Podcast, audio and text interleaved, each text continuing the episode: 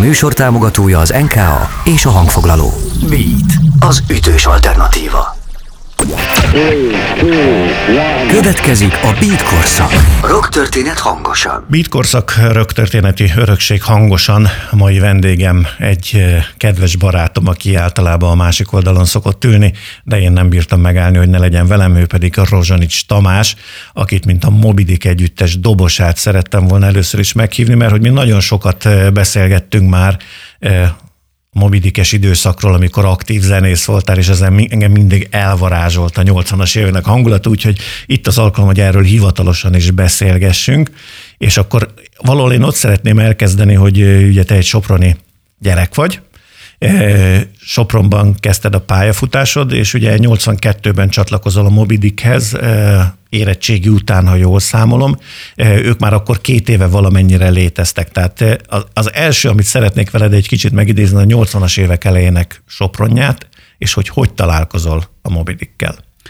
Köszöntöm a kedves hallgatókat, és neked pedig köszönöm a meghívást. Igazából Fertőszer Miklóson nőttem fel, ez ugye Soprontól 27 kilométerre van, és az első zenekarom az ott alakult. És ezzel a zenekarral jártunk a környéken egy-két helyen, ugye persze ilyen kis tinédzser zenekarral volt szó, de már rockzenét játszottunk, és itt egy ilyen megmozduláson, egy ilyen korai tehetségkutató verseny, ami Lövő nevű településen volt, ott játszottunk a, a, az akkori zenekarommal, és a Mobidik tagjai, később alapították még csak a zenekart, akkor láttak engem először, és Köztük is egy vita tárgyát képezi az, hogy 1980-ban vagy 81-ben alakultak. Nem tudják ők se pontosan uh-huh. megmondani. Az biztos, hogy én 1982. június tól voltam a Mobidik tagja, egészen tíz évig, mert 1992. június végéig, tehát ilyen kerek volt a történet, és igen, akkor már Soprahoz kötöttem, hiszen a középiskolát is ott végeztem, és hát a Mobidikkel is ott próbáltunk. És kiadott először dobverőt a kezedbe? Hát szerintem ö, ö, volt egy fúvózenekar, ahol játszottam, ugyanis szerintem ilyen ö, vidéki srácoknak ö, túl sok lehetősége nincs, hogy ö, kifejezzék magukat, vagy meg, megpróbálkozzanak azzal, amiben úgy érzik, hogy tehetségesek. Én a rajzhoz, meg a sporthoz nem voltam ügyes, viszont ott, ahol éltem, Fertőszemikrosan működött egy kitűnő fúvózenekar, amit egy énekzene szakos tanár vezetett, és klarinétozni kezdtem 9 éves koromban, és ugyebár egy fúvó zenekarban van mindenféle hangszer, meg rengeteg táborban volt, 14-szer voltam Zánkán például abban az időben a fúvózenekarral, mert ez egy úttörő fúvózenekar volt, és egyszer Siklóson volt egy ilyen zenekari tábor, és ott a Siklósi Vár művelődési termében, vagy nem tudom, egy ilyen kultúrtermében volt egy dobfelszerelés.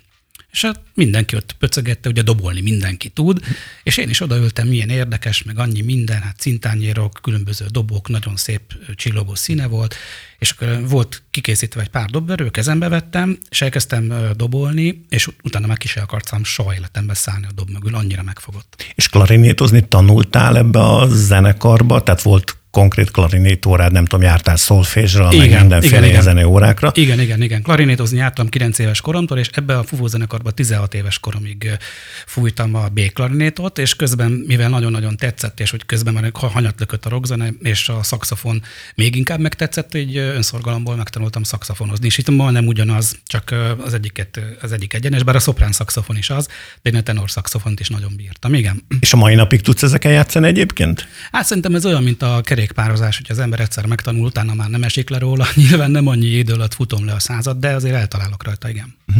Na és akkor ugye találkoztál ezzel a dob de hát egy szorgos klarinétos voltál elkezdtél dobolni, tanulni, valaki ezt be lehetett iratkozni? Tehát ugye azért a vidéki Magyarországon vagyunk a 80-as évek, 70-es évek végén, 80-as évek végén, azért nem minden bokorban termett dobtanár, azért egy dobfelszereléssel volt mindenhol, hogy oké, okay, hogy te megszeretted, és ott a dobverő, de hogyan tudtál tovább lépni?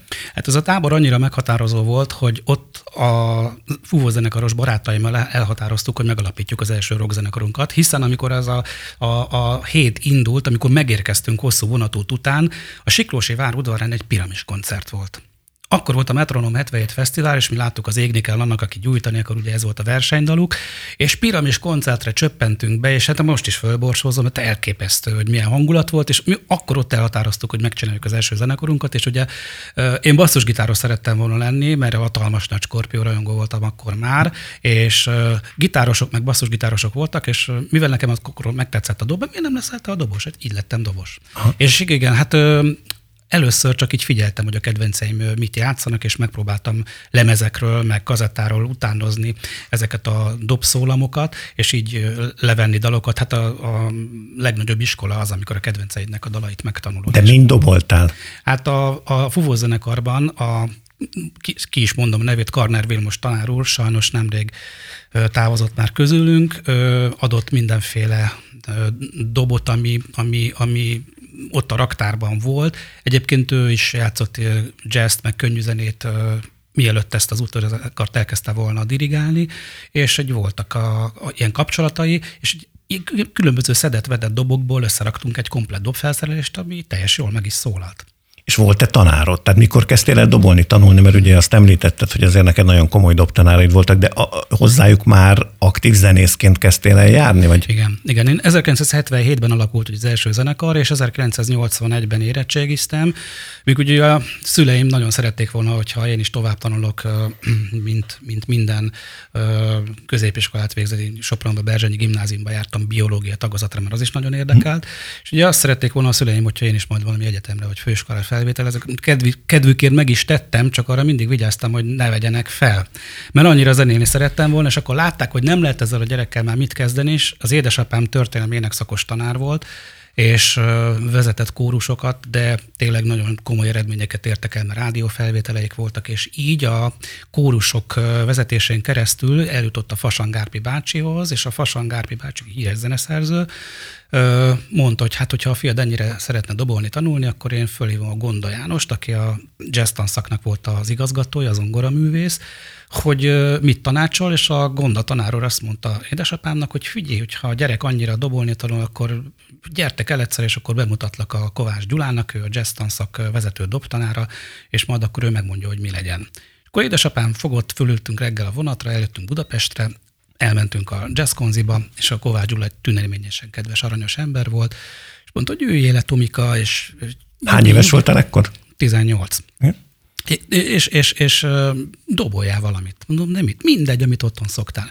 És akkor egy pár taktus doboltam, látta, hogy rettenetesen izgulok, és akkor mondta édesapámnak, hogy, hogy ez a gyerek egy nagy képesség ilyet mondani, ez a gyereket született tehetség, kár lenne, hogyha nem tanulna, és hogy én nagyon szívesen leszek a magántanára, mert hogy így dob alapképzésem semmi nem volt, és akkor én két és fél-három évig míg katona nem lettem. Addig jártam a Limanova térre, magánórákra minden hónapban egyszer vagy kétszer a Kovács Gyulához. Tehát följártál Sopron környékéről Budapestre csak azért, hogy dobolni tanuljál? Így van, és a, a fizetésemnek, hogy az első fi, ö, munkahelyemen kerestem azt hiszem 2000 forintot, vagy talán még annyit se, és akkor ezt mondjuk nagyjából arra költöttem, hogy dobolni tanultam. Igen. Még, még egy kicsit vissza a gyerekkorodhoz, hogy azt ugye többször is említett, hiszen akik ismernek, azok tudják, hogy egy komoly rock vagy, meg a rock történettel azért elég alaposan foglalkozol, de hogy nagy skorpió rajongó eh, voltál, hogy eh, apukád énektanár, tehát úgy képzelem el, hogy ő inkább komoly zenével foglalkozott,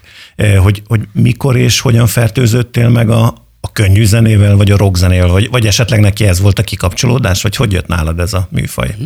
Hát otthon állandóan szólt a zene, e, és abban a szerencsés helyzetben voltunk, hogy, hogy volt már lemezjátszónk. Akkor ugye nem minden háztartásban volt a 60-as, 70-es években lemezjátszó, de nekünk volt, és a szüleim rengeteg lemezt is vettek, és nem csak komoly zenei lemezek voltak. Édesapám főleg mondjuk a kórusműveket szerette, de szerette a, a könnyű zenét, és édesanyám volt nagyon nagy metró rajongó. És volt az Egyeste a Metró Klubba című metró lemez, ugye azért érdekes, mert Magyarország első koncertlemeze, és kérdeztem, hogy miért szereti, meg hallgatgattuk együtt, beszélgettünk róla, kik a tagok, ugye Zorán, meg a Dusán, meg a, meg a Fogarasi, meg a Sokottó egy másik felállásban, meg a Freires Károly a dobos. És akkor úgy utána néztem, hogy, hogy ezek az emberek abban az időben mit csinálnak, hol játszanak. És így rábukkantam a Skorpióra, és az 1977-es lemezük, a kejfel, az annyira megtetszett, hogy, hogy, hogy kikönyörögtem, hogy, hogy, hogy hadd kapjam meg, és az édesanyám megajándékozott egyel, és a teljesen, teljesen megbabonázott, úgyhogy kívülről tudom a mai napig is minden. Bárhova felteszed, megmondom melyik dal, melyik részlete, most is, bár ez több lemezzel is előfordul velem. És hogy akkor, akkor, akkor lettem ilyen óriási Scorpio rajongó, mégpedig azért, mert olyan szintű hangszeres játékot semmilyen magyar zenekarban nem produkált senki. Akkor sem, meg azóta is kevés olyan zenekar van, hogy minden tag virtuóz a saját hangszerén. Vannak kimagasló gitárosok, jó billentyűsök, jó dobos, de az, hogy minden hangszeren a legkomolyabb tehetség játszik, így együtt, azt a Scorpio hozta akkor csak, és ez engem nagyon elvarázsolt mind a mai napig, és így, ahogy mondtad, így van.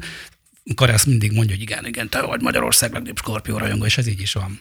És akkor a Scorpióról, hogy ők voltak, akik berántottak a könnyű zene és a rockzene felé, vagy ők kiemelkedtek már akkor egy, egy rockzenei ismeretedből, tehát tudtad, hogy a 70-es években nem tudom én éppen kik játszanak, és ők kiemelkedtek, vagy ők voltak azok, akik, akik miatt igazán elkezdett érdekelni ez a műfaj? Ők voltak, akik miatt elkezdett érdekelni a műfaj, de annyira, hogy, hogy, hogy nyilván akkor a kortársak, még az osztályban akkor már általános iskola 7.-8.-ban akkor már mindenki hallgatta a, a slágerlistákat, megnéztük a Magyar Ifjúság, meg az Ifjúsági magazin, akkor ez volt a szaksajtó, és hát akkoriban tűnt fel egy csomó olyan zenekar, akik a mai napig is meghatározóak, mert hogy ugye a, a Piramis, vagy a Lokomotív GT, az Omega kezdeti zenekar közül a Generálnak volt egy-két nagyon erős éve, akkor fonográf, úgyhogy én tisztában voltam az egész magyar felhozatallal, csak pont mivel én a zene oldaláról közelítettem az egész, az nem a szöveg, meg a, az előadás oldaláról, ezért a Scorpio-nak a, a lenyűgöző hangszeres tudása volt az, ami őket számomra kiemelte a többiek közül. Szóval a vendégem itt a Beat korszakban, a Rögtörténeti Örökség hangosan című műsorban Rozsonics Tamás, akivel majd a Mobidikről fogunk beszélgetni, de hát most megidéztük, hogy hogyan is lesz egy soproni kisfiúból zenerajongó, és hogyan szerzi meg az első dobverőjét, úgyhogy innen folytatjuk zene után.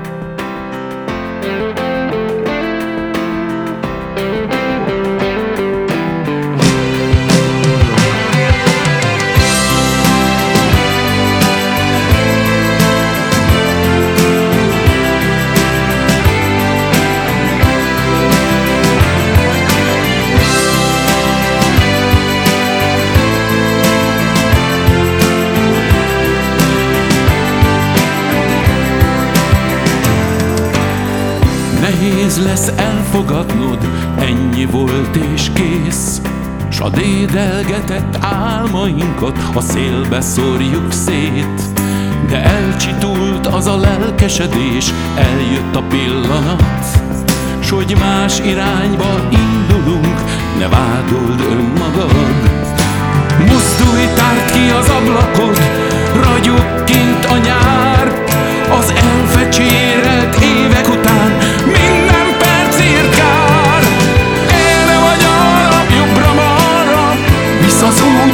bizonytalanban, ahol újabb édes szerelem vár. Előre hátra tél nyárba, szaladunk a nagy világba, ketyeg az óra minden percért kár. Bármelyikünk életében jöhet egy fordulat, és észrevétlen meglazul az a biztos kapcsolat te is mindig arra vágytál, hogy biztonságra lej S hogy egy ilyen csillcsap zenésznél jobbat érdemelj. Mozdulj, tárt ki az ablakod, ragyog kint a nyár. Az elfecsérelt évek után minden percért kár Erre vagy arra, jobbra-marra, visz az út a bizonytalanba Ahol újabb édes szerelem vár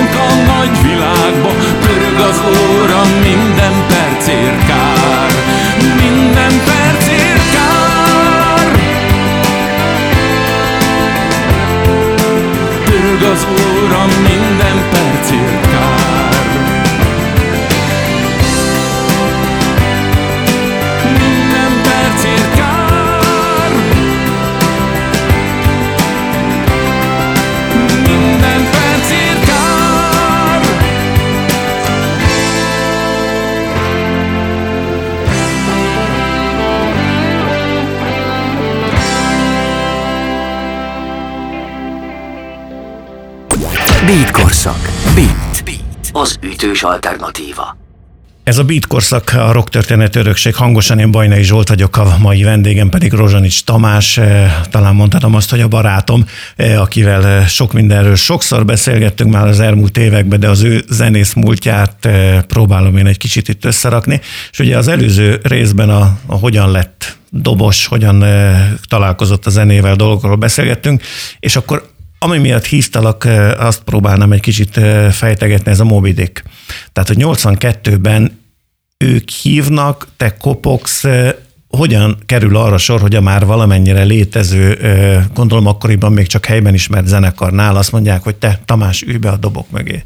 Ez úgy történt, hogy mire arra az elhatározásra jutottak, hogy velem szeretnék folytatni, arra öt dobost elhasználtak. Az alatt az egy év alatt, de hát így teljes kezdetektől, hogy úttörő dobon dobolt az első srác, aki a, a Moby megfordult, és, és hát így nagyon komolyan gondolta, a Mentes Norbi meg a Smidl Tamás, ők egyébként unokatestvérek, és basszusgitáron pedig egy Jancsó Miki nevű, szerintem Magyarországon az egyik legtehetségesebb basszusgitáros lett volna, hogyha folytatja. Csak így zárójelben megjegyzem, hogy amikor mozibérletet akart venni Sopronba, és akkor érezték, hogy műnő, ott volt egy Jancsó Miklós, és elküldték melegebb éghajlatra, meg kellett, hogy mutassa a személyigazolványát. De hát ugye a dobos, dobos posztja az mindig ilyen labilis volt, és akkor látták, hogy, hogy, hogy én ezt olyan komolyan gondolom, hogy akkor egy nagyon komoly dubándob felszerelésem volt, ami akkor ugye csodaszámba ment az NDK, meg a csehszlovák hangszercsodák, ugye az Amati, meg a Trova, meg a Takton hangszerek mellett, és azt is tudták, hogy én Budapesten tanulok a Kovács Gyulánál, és látták, hogy teljes megszállottság van, és, és, és elhivatottság, és meg, hoztak nekem egy kazettát. Meghallgattam, és nem akartam hinni a fülemnek. Azt hittem, hogy valami külföldi számokat másoltak ki. Led Zeppelin, meg Rolling Stones, meg, meg, meg, meg ilyen, ilyen, ilyen dalok voltak, meg saját felvételek már akkor, és kérdeztem, hogy ez, ez hol, hogy, hogy ki, ki, ki át? Mondták, hogy mi? Mondom, hiszen, hogy gyere le egy próbára. Lementem egy próbára, és ott maradtam. De ez, ez hogy kell elképzelni? Ugye a 80-as évek elején vagyunk, hát telefon nem nagyon van, mobil, internet pláne nem, hogy a városba megkerestek, vagy tudták, hogy merre jársz, hogy becsöngettek a lakásotokba, Igen. hogy Igen, igen, igen. Volt egy technikus a Moby zenekarnak, akinek már volt motorjogosítványa, és Sopronból lejött egy ilyen Riga mopeddel, Fertőszen Miklós, hogy én akkor a szüleimmel laktam Fertőszen Miklóson, és ott győzködött, hogy de gyere elpróbálni, gyere elpróbálni, és ugye nekem már nyolcadik gimnáziumban, negyedikben már volt jogosítványom, és akkor a szüleimnek volt egy ilyen Warburg autója, bepakoltam az egész felszerelésemet, és elmentem Sopronba próbálni a Mobidickkel, és akkor haza már nem hoztam, hanem ott maradt a Mobidik próba, próbatermébe, és akkor volt egy ilyen szomorú kötelességem, hogy a gyerekkori barátaim, akikkel a fuvózenekarba együtt játszottam, és ők is ugye komolyan gondolták, de nem annyira, mint én, akkor meg kellett nekik mondani, hogy akkor én elköszönök. Haragudtak is egy pár évig, de aztán utána már szent lett a béke. Aha. Na de akkor ez egy dolog, hogy hogyan találnak rád. Itt mondod, hogy a Mobidik próbatermébe. A mai zenekaroknak a legnagyobb problémája, hogy hol lehessen próbatermet találni. Hol próbálhatott egy zenekar a 80-as évek elején? Ki adott kulcsot, vagy, vagy mi volt maga a hely? Volt az a technikus rác, és nekik egy, volt egy családi házuk, és ott alatta volt egy ilyen légó pince. És azt mondta a, a, a srácnak, úgy, úgy hívják, hogy Varsányi Péter, az édesanyja, nagyon jó fej volt, azt mondta, hogy rendezzétek be próbateremnek, és akkor nyugodtan próbálhattuk itt, és az volt a klub. Ugye Sopronban ö, sok amatőr zenekar működött akkor, és ö, egymás próbáit meg szoktuk látogatni, volt, aki ilyen KISZ klubba próbált, volt, aki az IKV kultúrtermében volt, aki az egyetemi ö, kiszháznak a műfá, mű, termében. Mi pedig egy ilyen Lego pincébe próbáltunk, amit berendeztük tojásos dobozokkal, volt heverő, stb. És akkor ilyen, azért volt klub, mert tényleg ilyen klub hangulat alakult ki, jöttek oda a zenész kollégák, csajok persze, és akkor megünnepeltük a születésnapunkat, sütöttek nekünk tortát, tettünk, ittunk, jól voltunk. Az italt, az italt nem ittunk alkoholt. Mikor a mobilik nagyon-nagyon befutott, és kezdtünk ilyen budapesti zenekarokkal együtt játszani, akkor utána még így cinkeltek is minket, hogy hát ezek nem isznak. Tényleg nem ittunk. Még a, a próbatermekre annyit akarok kérdezni, ez kívülállóként, tehát ugye én nem zenéltem, én mindig csak rajongtam ezért a dologért, hogy volt valamiféle tehát, hogy, hogy kinek hol a próbaterm, az jelentett rangot, vagy a városbe helyezkedést, hogy ki hol tart a pályáján, vagy, vagy ehhez szerencse kellett? Összeköttetések kellettek. Kinekik a szülei, vagy az ismerősei, és akkor a jobb helyeket azok kapták meg, akik közelebb voltak a tűzhöz. De az jelentett igazán rangot, hogy mivel volt berendezve a próbaterem. Hogy nekünk olyan hangszereink voltak, és talán ez az Ausztriahoz való közelség is ebben szerepet játszott, hogy a gitáros gitárosoknak is már nem NDK, meg nem csehszlovák hangszereik, hanem japán gitárjaik voltak. Én nekem pedig ez a magyar Dubán Dob, ami most is gyűjtöknek a kedves hangszer, egy nagyon-nagyon jó minőségű hangszer, és olyan erősítőket készített Sopronban volt egy ezermester, aki gitáros volt amúgy, de elektromműszerész, lekopintotta egy az egybe a marsal, meg a léni erősítőket, meg a megtekert hangszorokat, és hihetetlen jól szóltak azok a cuccok már akkor is. Sokáig használták is a srácok. Most vissza akarják vásárolni ezeket, mert ugye ki tudja hova kerültek így a, a, a, a nagy gyűjtő tégelybe, de, de úgy nagyon nehéz felkutatni ezeknek a sorsát. És ugye nem győzöm hangsúlyozni, hogy 80-es években vagyunk. Az elején. Az elején. Te mondtad, hogy dolgoztál, Igen. mert erre költötted a pénzedet, hogy tanuljál egy zenekar, ami akkoriban indul, kezdi a dolgát. Jó, valakinek a pincébe van a próbaterem, tojástartót szereztek a piacon, mindegy, de azért ugye hangszert venni, erősítőt megcsináltatni, kábeleket venni, tehát ezek azért pénzbe kerülnek. Ezt eh, akkoriban mind összedobtátok a fizetésetekből, tehát mindenkinek volt egy civil állás, és tolta bele a pénzt? Így volt, igen, volt tagdíj, zenekari tagdíj. Azt minden hónapban kellett fizetni, azon kívül, hogy mindenki teljesen ö, patent állapotba kellett, hogy a hangszerét tartsa. Tehát a gitárosoknak ugye gitárhúr, az nem annyiba került, mint nekem például dobbőr a cintányére, amik ugye törnek, meg szakadnak, meg a dobverő is. Egy fogyóeszköz, és ráadásul ezeknek a pótlása nehéz, és meg gitárhúrt azért lehetett hozni, de a dobbőr, meg a cintányérok beszerzése ez nagy gondot jelentett a 80-as években Magyarországon és hát nekünk is úgy oldottuk meg, hogy ugye Győr Sopron megyében nem a MÁV, hanem a Győr Sopron Ébenforti vasút, a Gyesev működik, és ott Ausztriába jártak ki vasutasok, és ezekkel a vasutasokkal hozattuk be Schillinger.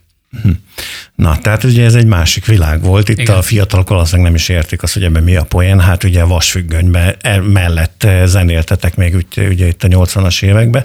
És ugye megvan a zenekar, téged bevesznek, eh, tud zenélni.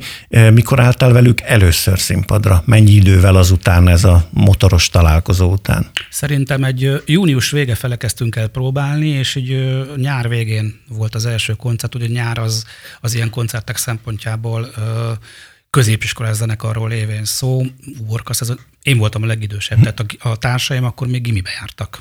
Még bőven gimibe jártak, és a koncert azon akkor kezdődött, amikor az iskolában a tanítás, hiszen ilyen zenekari ö, megmérettetések a iskolai bulikon voltak lehetségesek, akkor ugye KISZ nap, ugye magyar Kommunista Ifjúsági Szövetség. Kisznek voltak ilyen napjai, amikor ilyen kultúrműsorokat rendeztek az iskolák tornatermébe, vagy kultúrtermekbe, vagy beengedtek már később minket Soproni műveledési központokban, mint például a Liszt Ferenc művközpontban, és akkor ott, ott játszottunk, ami ilyen saját magunk által készített plakátokat saját magunk ragasztottuk ki, és emlékszem, hogy az egyik én első koncertünkre, az már így ősszel volt, mert emlékszem hidegebb volt, olyan sokan váltottak egyet a Liszt házba, hogy, hogy annyi ember még kint tolongott, akiket nem tudtak beengedni, mint amennyien bent. Szóval hatalmas nagy sikerünk volt. De miért? Hogy, hogy terjedt akkor egy zenekarnak a híre? Hát elterjedt, hogy olyan fajta zenét játszunk, amit még Magyarországon nem hallottak addig. Itt is az a szerencse, hogy ugye a határ közelsége, lemezeket is persze természetesen tudtunk szerezni, és mi Magyarországon szerintem elsőnként hallgattunk olyan Hát a heavy metal zenekarok, klasszikus heavy metal zenekarokat, mint például a Judas Priest, az Iron Maiden, a Motorhead, vagy az amerikai Van Halen, ilyen, ilyen, ilyen lemezeket tudtunk mi már akkor hallgatni, amikor Magyarország többi részén még a Black Sabbath, meg a Deep Purple, meg a Led Zeppelin volt a legkeményebb zene. Mi pedig elhatároztuk, hogy ezt az új műfajt kezdjük játszani, és ugye ebből mindig volt vita, hogy a pokolgép, vagy a stressz, vagy a Mobidik játszott először Magyarországon heavy metalt. Lehet mondjuk azt, hogy együtt kezdtük el, csak nem tudtunk egymásról. És mikor jött el az a pillanat, ugye mondtad, hogy a többiek középiskolások, te is fiatal vagy, amikor ki tudott lépni Sopronról, Sopron környékéről, a Mobidik, mennyi időt telt el, és mi tartotta benne közben a, bennetek a, a lelket, hogy ezt, ezt csinálni kell? A hit tartotta bennünk a lelket, mert hogy mi teljes mértékben meg voltunk arról győződve, hogy mi befutunk hogy, hogy mi sikert fogunk aratni, mert az máshogy nem történhet. Mindig mhm. mondták, hogy ezt á, hülyék vagy ti, hát teljesen, mit képzeltek? Hát csak egy-két embernek sikerül, kiváltságosoknak, főleg Budapesten. Nem fog-e sikerülni? Műnön lesz valami jó szakmátok, kicsit kiszórakozzátok magatokat, aztán majd elmúlik. Nem.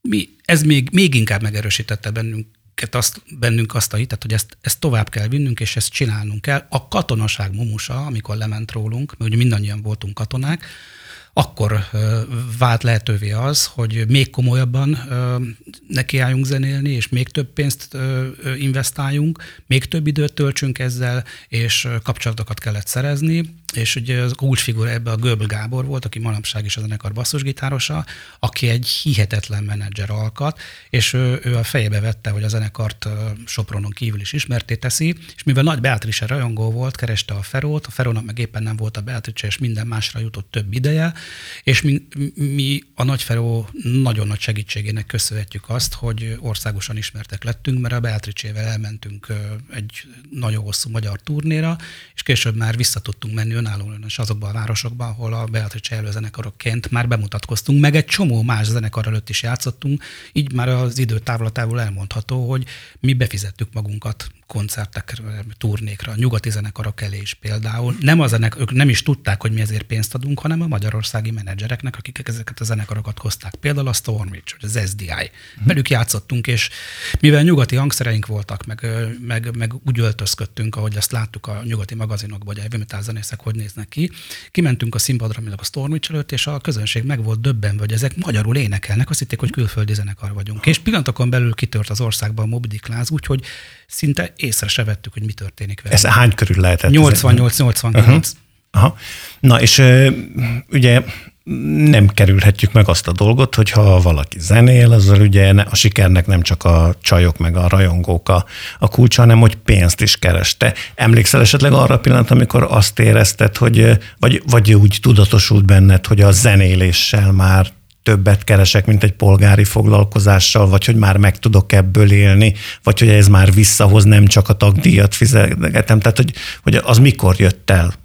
Volt, volt egy, egy ilyen átfedés, mert ugye zenélésnek többfajta módja van, és amikor a mobidikes srácok, a többiek katonák voltak, addig én elmentem egy nagyon színvonalas vendéglátó zenekarba dobolni, szállodákban, meg, meg különböző ilyen, ilyen vendéglátóipari helyekre, és ott egy este többet kerestem, mint a havi fizetésem. Akkor az első foglalkozásom figuráns volt, tehát ezt a csikos lécet fogtam földméréseken, a legalibibb munka, ami létezik. Aztán később könyvtáros lettem, így az első képesítésem, az is el is végeztem egy ilyen könyvtárszakot, és a könyvtárosi fizetésem sem volt túl magas, és amikor már a Mobidikkel többet kerestem, amikor leszereltek a srácok és beindultak a dolgok, akkor hagytam ott a könyvtározást, mert hogy akkor időbe sem fért bele a két dolog együtt, meg, meg tényleg a Mobidikkel is annyit kerestem, hogy, hogy ebből jól meg tudtunk élni. Volt egy, képzeld el, azt is így el lehet most már ennyi év távlatából mondani, hogy Miskolcon rendeztek egy nagy rockfesztivált, és a Motorhead volt a főzenekar, őket szerződtették, a magyarországi sztárzenekar pedig a Mobidik, és volt egy csomó kevésbé népszerű zenekar. És a Motorhead aznap, amikor a fesztivál már zajlott, telefonban bejelentették, hogy nem jönnek, mert Svédországba kaptak egy meghívást, ami sokkal, de sokkal több pénzzel járt, és még úgy is, hogy ki tudták fizetni a büntetést, hogy nem jöttek el Magyarországra, és akkor Miskolci rendezők nem tördelték ott a kezüket, hogy mi legyen, már be volt engedve a közönség a sportcsarnokba, és Gábornak volt annyi esze, azt mondta, hogy jó, nem jött el a főzenekar, a Mobidik akkor játszik főzenekarként, de akkor a Motorhead gázsiáért. Na, akkor kerestem életemben a legtöbbet. szóval A Mobidikről beszélgetünk Rozsanics Tamással, aki itt a Beat Korszak, a Rock Történet Örökség hangosan című műsorban a vendégem, és ugye az első részben megidéztük a gyerekkort, az első dovverőt, a talán a második részben sikerült valamit a zenekar indulásáról, és akkor a zene után folytatjuk ott, hogy hogy is működött a Mobidik.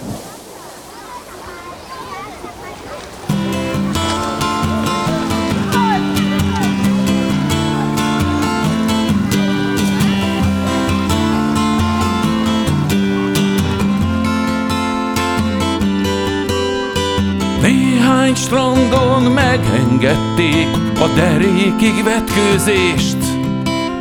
A merészebb lányok hozzáfogtak, és nem kértek elnézést. Izzik a levegő, perzsel a nap, micsoda nyár idő. És mind a mellett a medencénél mennyi a gyönyörű nő. A jelszó Felül semmi a jelszó. Alul semmi a jelszó. Az, hogy kulturáltan Minden ruhát le lehet venni.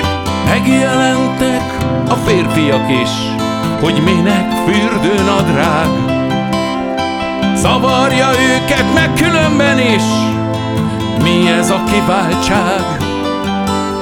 Csak gyűltek a ruhák egy kupacba Mindenki vetközött. Dobla textil, baby! Az úszómester is megpróbálta S neki gyűrkőzött.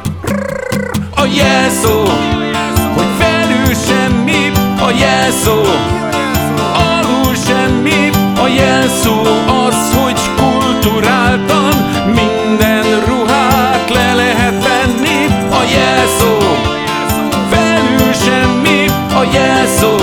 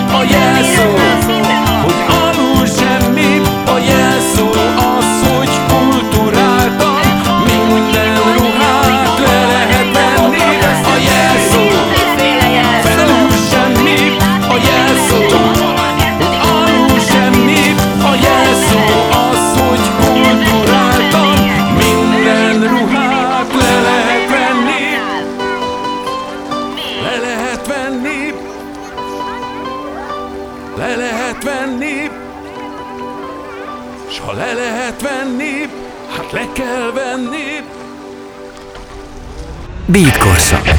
Rock történet hangosan. A Bitkorszak rock történet örökség hangosan a vendégem Rozsics, Rozsanics Tamás, akivel a Mobidikről beszélgetünk, és ugye ott fejeztük be a, az imént, hogy eh, volt egy eh, nagy koncert, ahol komoly gázsiért eh, léphettetek föl. Én már középiskolásként emlékszem erre az időszakra, és valóban megütött a guta, hogy a, a lányok egy valami Mojdik nevű zenekarért rajonganak, meg egy valami Aurora is volt már akkor, meg ugye a pokolgép akkor már leáldozóban volt, tehát hogy, hogy kik ezek és mit csinálnak. Na de milyen, milyen volt akkor az élet? Ugye a rendszerváltás környékén vagyunk, egy nagyon fura országban. Hogy zajlott egy heted mondjuk, amikor hétvégén nem tudom hány koncert volt? Hát akkor teljesen máshogy zajlottak a dolgok, mert én mindig mosolygok a mai zenekarokon, amikor mondták, hogy megyünk turnézni. De pénteken itt játszunk, szombaton meg ott. Tényleg? Azt a Mi elindultunk augusztus közepén, és október közepén jöttünk haza, és minden nap volt koncert más-más városba. Na, az turné volt, hogy meg az turné, amikor egy, egy világsztár zenekar fölkerekedik, és két évig járják a világot. Az tényleg az, úgyhogy én ezeket a hétvégi kétnapos fellépéseket nem nevezném turnénak. Mi akkoriban úgy zajlott a hetem, minden nap gyakoroltunk, de ezt úgy képzeld el, hogy még karácsonykor, meg szilveszterkor is a próbatermünkben Sopronba. De egyébként nagyon sok helyre kellett menni, mert mindenhol ö, kihívták ránk a rendőrséget, a jó indulatú szomszédok, meg az irigyek, stb. És Sopronban nagyon, nagyon sok helyen kellett próbatermet bérelnünk. De úgy nézett ki a hét, hogy minden nap gyakoroltunk, általában én érkeztem meg leg- legelőször, és akkor doboltam egy két órát, mondjuk 8-tól 10-ig, és akkor 10 órára megérkeztek a többiek, és akkor átvettük a számokat, megmutatták, hogy milyen dalokat írtak, és összeraktuk a dalokat, és úgy nézett ki, hogy volt egy nyári-őszi turné, ugye nyár végén elindultunk és október közepéig, és tavasszal megint volt még egy, egy, egy ugyanilyen kör.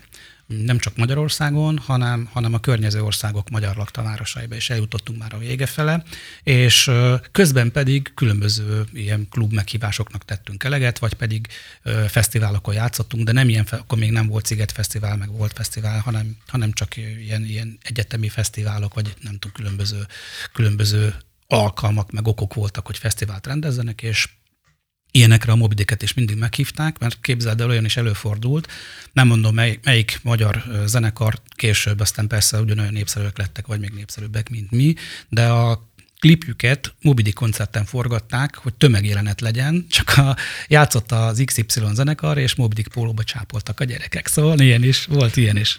Na de azt hogy kell elképzelni, hogy akkor eh, mindig elindultatok reggel Sopronból, és este visszamentetek, és Nem. másnap, vagy volt olyan tényleg, hogy elmentetek, és mm, tudom, egy hétig nem mentetek haza Egy Sopronba? hónapig nem mentünk haza. Na és akkor közben, nem tudom, vitted kis bőröndbe a ruhamotyódat, kimosott igen. rátok, Igen, hol igen. aludtatok, eh, meg ilyen hétköznapi dolgokat. Ja, ja, ja.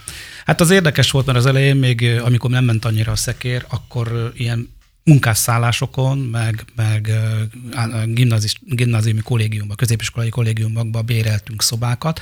Aztán a később az utolsó időben már rendesen szállodákba tudtunk aludni, sőt úgy, hogy mindenki külön szobában, mindenki más éjszakai életet él, van, aki szeret inkább aludni, vagy zenét hallgatni, van, aki inkább csajozni, van, aki inni, stb. És akkor már megengedtettük magunknak a szállodát, de az elején nem. A munkásszállók, munkásszá, munkásszállókról olyan sztorik vannak, hogy hú, az egyik, szó- egyik szomszédod a kínaiak, a másik meg az ukránok, és akkor a folyosó végén van a WC, és nem mersz kimenni pisélni. Mert én voltam a zenekarban, akkor a legerősebb testalkatú, voltam 55 kiló, és egy, vo- voltak érdekes sztorik, de igen, úgy volt, hogy elmentünk másfél hónapra, és úgy rakta össze a Gábor, a Görbl Gábor, hogy Magyarországon tájegységeken, tájegységeket fedett le, az első kör, második kör, harmadik kör, és akkor ugye másfél-két hetente hazamentünk, hogy kimosatni a ruhákat, vagy ilyesmi. És én akkor hittem el, hogy, hogy nem tudom Magyarországon definiálható el sztárfogalm, de azt mondjuk egy ismert ember lettem, emlékszem, hogy Egerbe bementem egy, egy ilyen áruházba, mert szerettem volna venni az akkori barátnőmnek valami Levis miniszoknyát, és bementem oda, és akkor de tudod, bőrdzseki és szakadt farmer, derékig érő haj, és akkor oda jön hozzám egy ilyen középkorú hölgy, és azt mondja, Isten, ön a Rozsonics Tamás. Mondom, hát hú, de hogy, hogy tetszik, nézek, hon- honnan tetszik ezt tudni? Azt mondja, onnan, hogy a lányom hatalmas rajongó, és csak az ön képével van teletetolva, teleplakátolva a szoba. Ú, megmondom őszintén, hogy jól esett, meg kinek, kinek, kinek ne esne jól egy ilyen.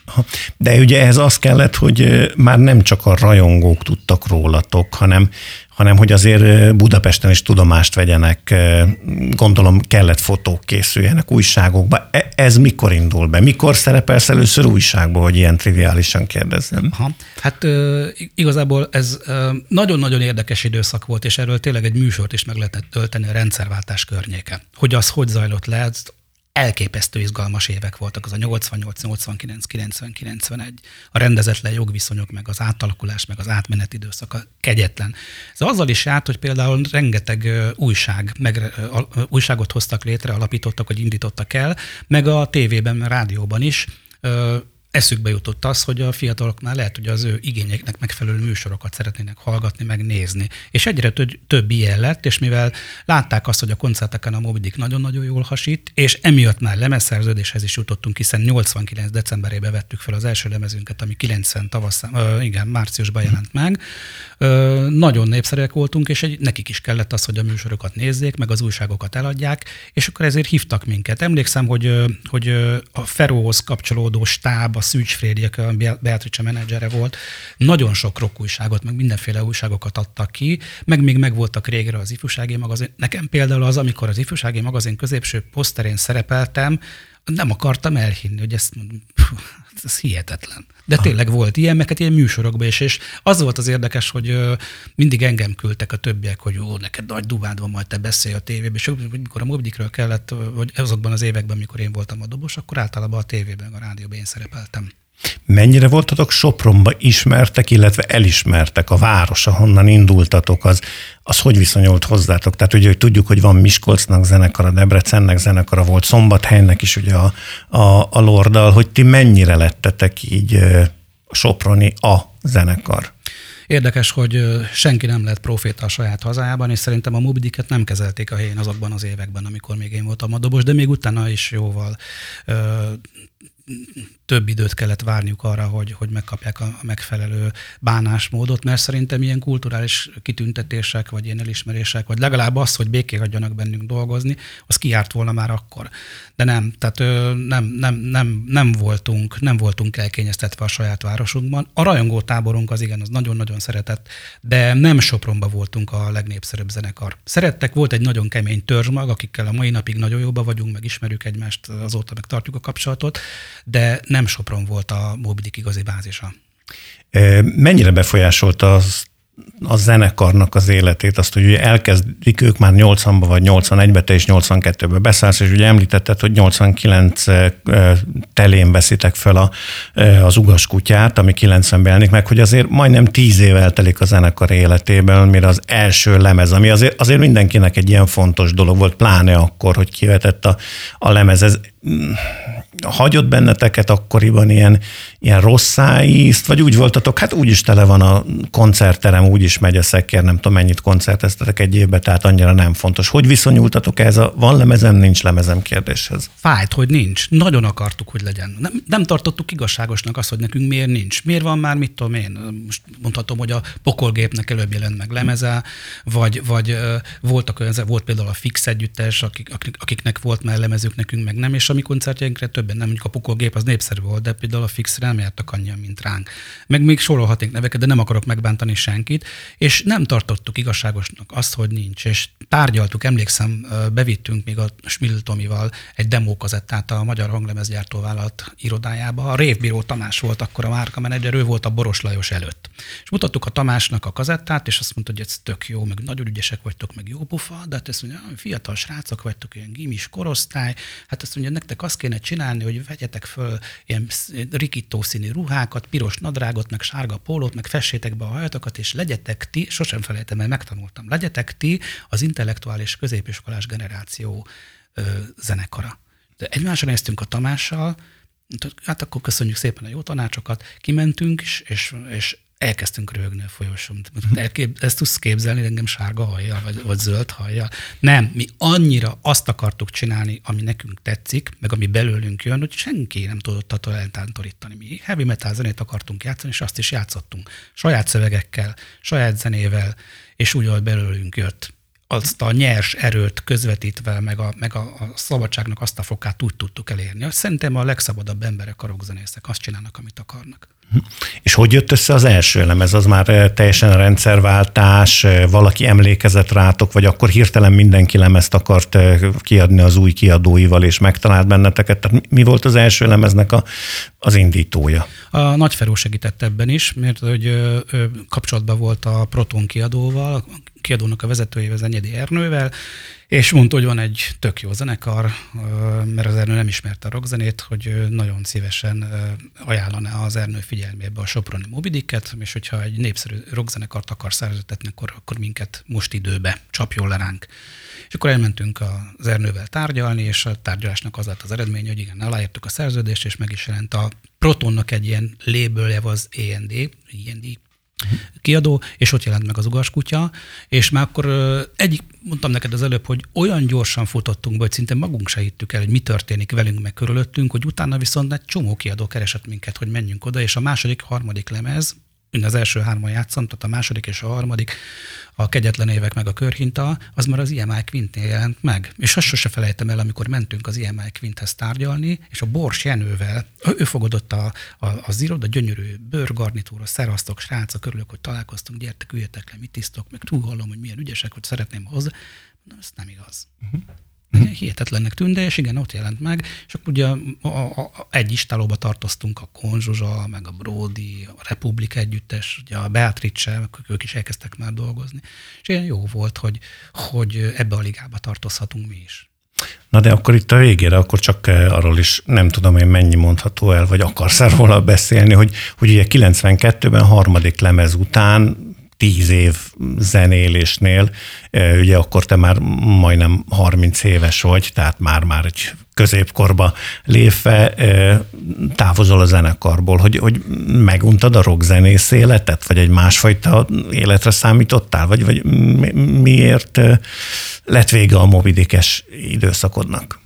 Azért, mert hogy másfajta anyagi elszámolás volt a zenekarban a gitárosok között, meg, a, meg hát ugye, mint, mint dobos, nem, nem kerestem annyit, mint ők, és nem tartottam ezt igazságosnak, és hogy az első lemeznél annyira boldogok voltunk mindannyian, és én nem is, nem is, nem is nagyon érdekelt az, hogy ők mennyit kapnak a lemezért, meg én mennyit kapok. Ugye ők szerzők voltak, én csak, csak idézőjelbe feldoboltam a lemezt, és a második lemeznél mondtam, hogy figyelj, azért kicsit fogjon felém is vastagabban a ceruza, mert hogy nagyon aránytalan az elosztás itt a bandán belül. És akkor megint úgy sikerült, hogy azért jelentősen több pénzt kaptak. Csak szemléltessem, mondjuk én a, a lemezért kapott gázsiból tudtam, felújítottam a dobfelszerelésemet, új bőrök, új cintányér, stb. Megvettem egy tök jó biciklit, ők meg ugyanezt csinálták a gitárjaikkal, meg az erősítékkel, és tudtak venni egy jó autót. Uh-huh. Harmadik lemeznél mondjuk tudtak venni egy lakást, én meg megint ott mondtam, gyerekeket, ez így nem jó. És akkor igen, az anyagiak miatt uh-huh. volt az, hogy, hogy, hogy ezt a döntést meghoztam, ami egyébként harmonizált az övükével is, mert akkor ők már fölfigyeltek egy soproni szuper tehetséges rácra, aki tizenévesen már csoda gyereknek számított a dobok mögött a Hoffer Peti, és úgy gondolták, hogy inkább a Petivel folytatják. Engem pedig mindig sok minden érdekelt más is, és hogy szerettem volna egyetemre menni, felvételizni, és, és akkor elköszöntünk egymástól. Mondhatjuk azt, hogy te ott tíz évben kitomboltad magad, mint zenész, és utána tetted azt, amit nagyon sokan érettségi után tesznek? Igen. Igen, igen, és úgy, úgy szoktam viccesen mondani, hogy a tíz év az nekem kettes szorzó. és azt is, hogyha nem velem történik, akkor nem hiszem el. Aha. És akkor csak egy utolsó dolog, hogy ugye ennek úristen már 30 éve, hogy vége van. Mennyire jönnek még szembe olyan mobidik rajongók, akik emlékeznek Rozsanics Tamásra, hogy ő volt a dobos, vagy hogy az ő szobájukban ott volt az a bizonyos poszter, hogy, hogy előfordulnak még ilyenek, vagy számon tartanak még, mint mobidik zenészt? Nap, mint nap. És ez nagyon meglepő, meg nagyon megható számomra, hogy még most is, mit tudom, valahol teljesen más közegbe bemutatkozom, Rozsanics Tamás, az a Rozsonyos Tamás? Mondom, igen, igen. És akkor, jaj, hát de ott voltam a koncerteden, meg mit tudom, és egy elég sok kaput kinyit ez, meg, meg ilyen, ilyen, ilyen összetartozás érzés, igen, nagyon, nagyon sokat köszönhetek a Mobidiknek, és hálás is vagyok ezért a tíz évért, meg, meg az egyik ilyen jubileumi koncerten mindig meg szoktak hívni, mert nagyon már helyreállt a barátság, meg, meg tényleg mindenféle sérelem el van felejtve, és úgy meg szoktak hívni ilyen jubileumi megmozdulásokon. És a legutóbban, amikor, amikor játszottunk, és tudom, 35 éves volt a zenekar, akkor a Smil Tomi azt mondta a közönségnek, hogy, hogy a Rozsonyos Tomi következik most a következő három számba, a Mobidik örökös dobosa. Úgyhogy engem kinevezett a Mobidik örökös dobosának, és én ezt úgy is élem meg. Meg hát az is nagyon megható, hogy ilyen koncerteken, amikor fölkonferálnak, akkor, akkor hatalmas tombolás van. Volt egy barátom, akit elvittem, mi nem volt sosem Mobidik koncerten, és azt mondja, hogy téged bírnak téged? Hát mondom, hogy csak figyeld meg, azt te koncertot, tehát téged nem szeretnek, téged imádnak. jó, nagyon jó érzés. Hát ennek nagyon örülök, és nagyon szépen köszönöm, hogy megidézhettük ezt a mobidikes időszakodat. Számomra rettentő érdekes volt, csak azt bánom, hogy a műsoridőnk lejárt, mert még veled kapcsolatban nagyon sok mindenről kellett volna beszélnünk.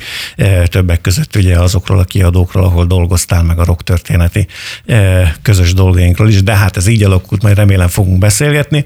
E, nagyon köszönöm Rozsanics Tamásnak, aki a Beat Korszak, a rock történeti örökség hangosan című műsornak volt a vendége, és megidéztük a Mobidiket, egy soproni kisfiút, aki elkezdett dobolni, és aki tíz évet, de emlékei szerint húsz évet letöltött ezzel a zenekarral. Köszönöm, hogy itt voltál velem, köszönöm, hogy itt voltak velünk. Bajnai Zsolt voltam. Köszönöm, hogy gondoltál rám, és szívesen eljövök máskor is. Ez volt a Beat Korszak. Rock történet hangosan. Köszönjük, hogy velünk vagy. Beatcast. Ez a podcast a Beat saját gyártású sorozata. Beat. Az ütős alternatíva.